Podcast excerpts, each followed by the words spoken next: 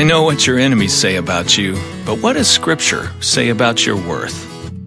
For Family Life Blended, here's Ron Deal. Self esteem is a good thing, but God esteem? Now that's even better. In the Bible, 2 Corinthians 5 and 6 says that in Christ we are the righteousness of God, that God is our Father, and we are His sons and daughters. Titus 3 says we're heirs of eternal life, and Ephesians 2 says that we are alive in Christ, a dwelling place for the Holy Spirit. So who are you? You are loved and forgiven, a child of the King, worthy of respect and love, a gift, ready and able to give yourself in the service of others. Now that's the truth. So what do you say we start living it? For Family Life Blended, I'm Ron Deal.